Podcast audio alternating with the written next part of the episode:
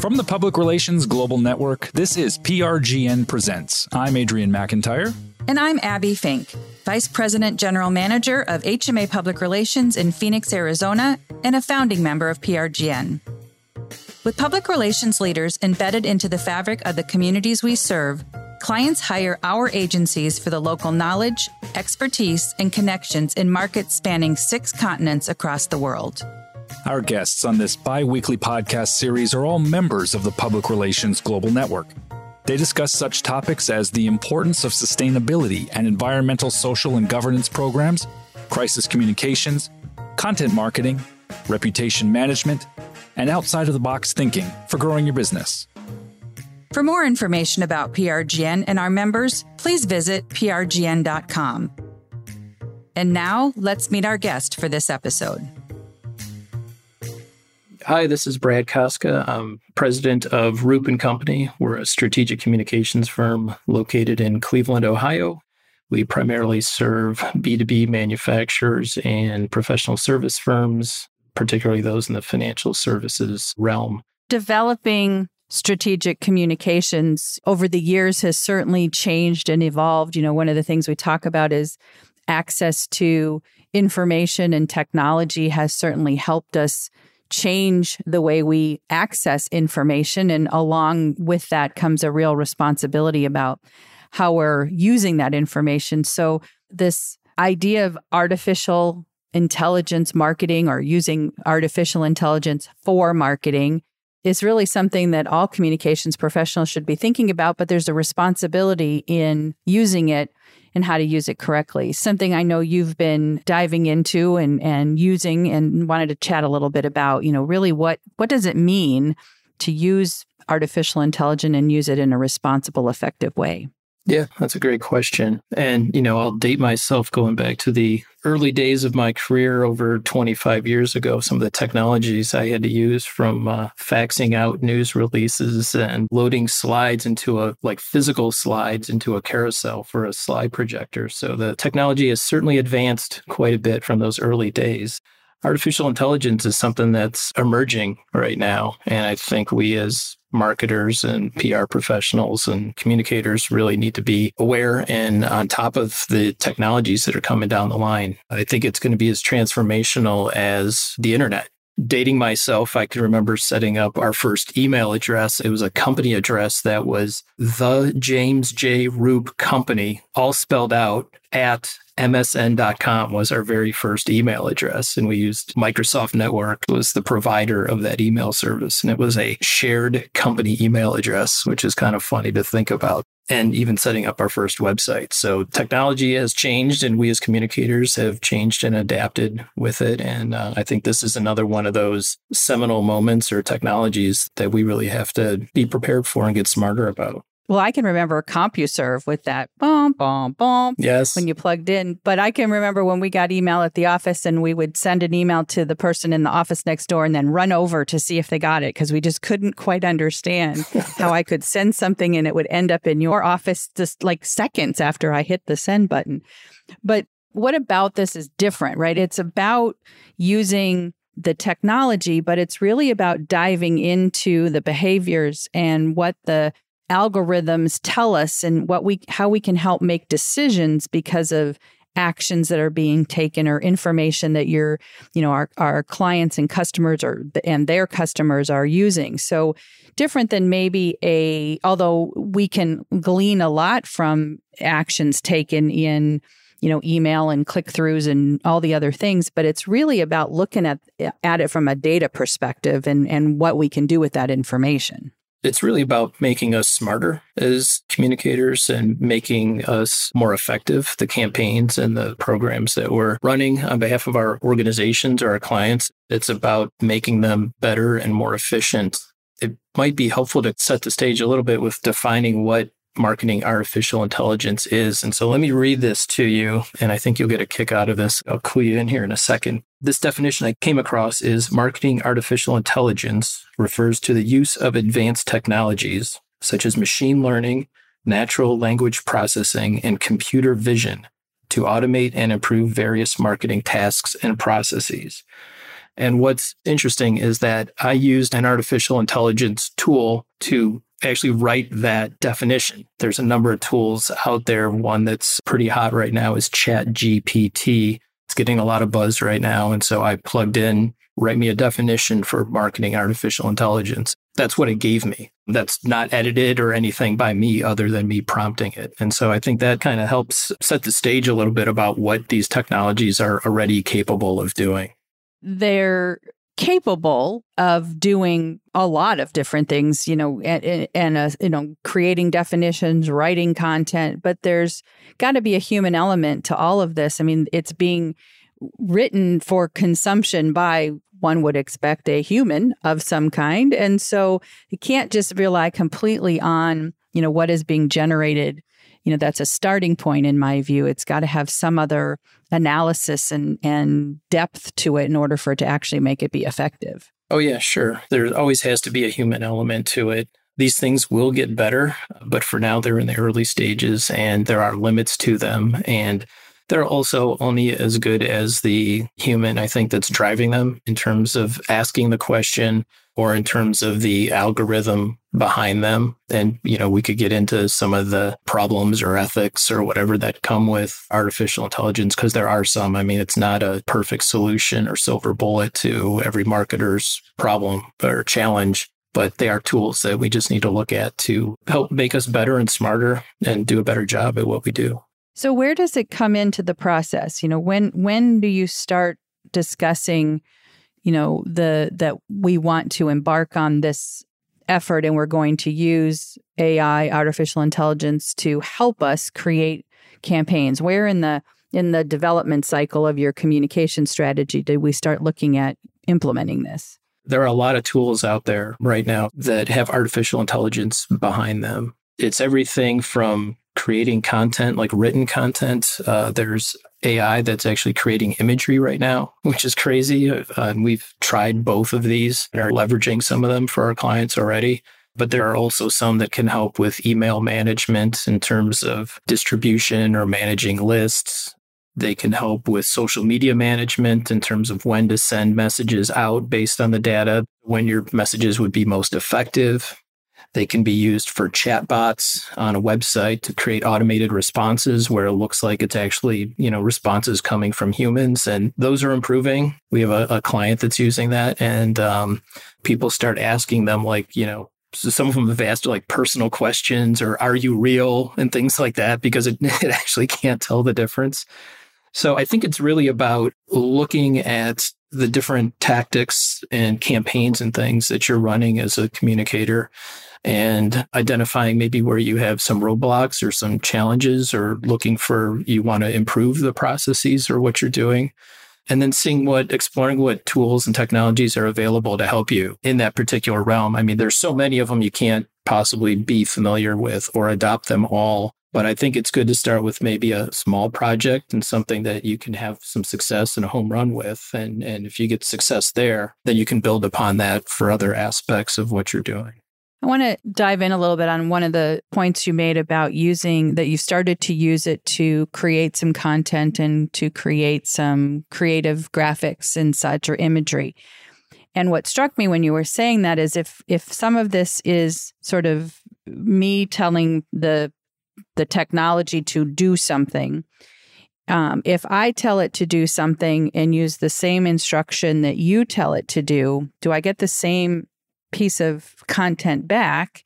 And if so, where does you know original work copyright protection you know intellectual property come in when if we're all feeding in the same thing and it's spouting back out the same thing how do we make sure it's unique to our own brand well, I think that's where, if it is a true artificial intelligence tool, it's creating original content. It's not just like a search engine where you type in a query and it gives the same results to me that you would get, right? And, and a list of results. And it's also not just, say, copying and pasting from multiple websites and in the same kind of same manner. It's actually, at least when it comes to the content creation, some of the tools we've used, it is using the data that's available out there, but it's then synthesizing that data and creating new text and new content based on what's out there and available And the same comes with we tried some of the imagery tools and you can type in a phrase of, you know, give me a picture of we used one for a client that uh, does security and we typed in some phrase about you know uh, show me a picture of an apartment complex with a gate and some security cameras and it produced a number of different images that we were able to use for a website project and they were not images that were just grabbed from the internet. They were original images that were produced. There was no such apartment complex with that same gate and that same camera. They were originally generated. It is original and so it is different and when it comes to the content, we're certainly not just taking and copying and pasting that. You know, we're vetting the information and generally revising it, but we're starting to use it for things like you can plug in some audio and ask it to generate notes from a conference call, or we'll take the transcript. Actually, we're using like meetings and we'll create transcripts, right? I'm sure a lot of people are doing that now for meetings, and that's AI that's listening to the audio. But then you can even take that transcript and throw it into another AI tool and create the notes from a meeting. So there's a lot of lot of pretty cool ways that these things can be used to make us more efficient. You know, one example on the media creation side that I was just playing with recently is I took the transcript of a long interview, fed it into a tool that creates a summary. I took that summary, it was about 200, 300 words, and fed it into another tool. And I said, rewrite this summary in this format. And I gave it some specific guidelines. And it actually rewrote it, kept the ideas in place, but rewrote the thing. And then I said, now take that new summary that you just wrote and write me 10 headlines of 50 to 80 words each from that summary that are speaking to professional services firms. And it wrote out headlines of the summary and then I have to select them. I have to work with them. I have to figure out, well, this one's not exactly right. I'm not going to do that. But it strikes me that this is an innovation in the way that we haven't seen for a long time in the tools for creative use. Nobody's complaining about the fact that every pencil, almost every pencil, is the same shape. It's yellow and sharp on one end and sometimes has an eraser on the other end because who's using the pencil is going to be different. I mean, language itself is already out there. It's just Hemingway used it one way and Yeats used it another way. And it's the same language. So, how do you sell this to clients? How do you say to them, well, look, we're actually going to have some machines do the work? We're just kind of in the early stages of exploring it and using some of it. But I think on one hand, with some folks, that can certainly be a selling point that, look, we're ahead of the curve and we're using some of these advanced technologies and techniques and it's making us quicker and more efficient and allowing us to spend more time to be more strategic where we're automating some of the some grunt work tasks. That's actually a, a good thing. And it, you know, it comes up in conversation, but I, I wouldn't say we've we're not that far along with it yet that we're saying we're like an AI driven agency. You know, we're not marketing ourselves that way per se, but but we are using some of the tools to be smarter and better. Well, as you were talking, I was thinking about, you know, when when we would hire professional photographers to come do headshots or check presentation events or the you know the grip and grin as we would call it. And as cell phone well as more more of us got comfortable with a with a digital camera and then obviously when our cell phones uh, became you know such an extension of who we are taking those photos ourselves or shooting our video is you know became sort of the easy way to make that done. It didn't replace professional photographers there were still opportunities and and needs that needed to be fulfilled by someone with the right you know uh, tools and tricks to the trade that we weren't going to be able to do as um, with our cell phones. And I, I see this in much the same way. These are these are tools that we use to be better at what we're doing but it can't replace a good strategic communications professional on your team. If you if you use it for that purpose then perhaps you're not ready for the larger you know the larger uh, investment into a, a, communications team.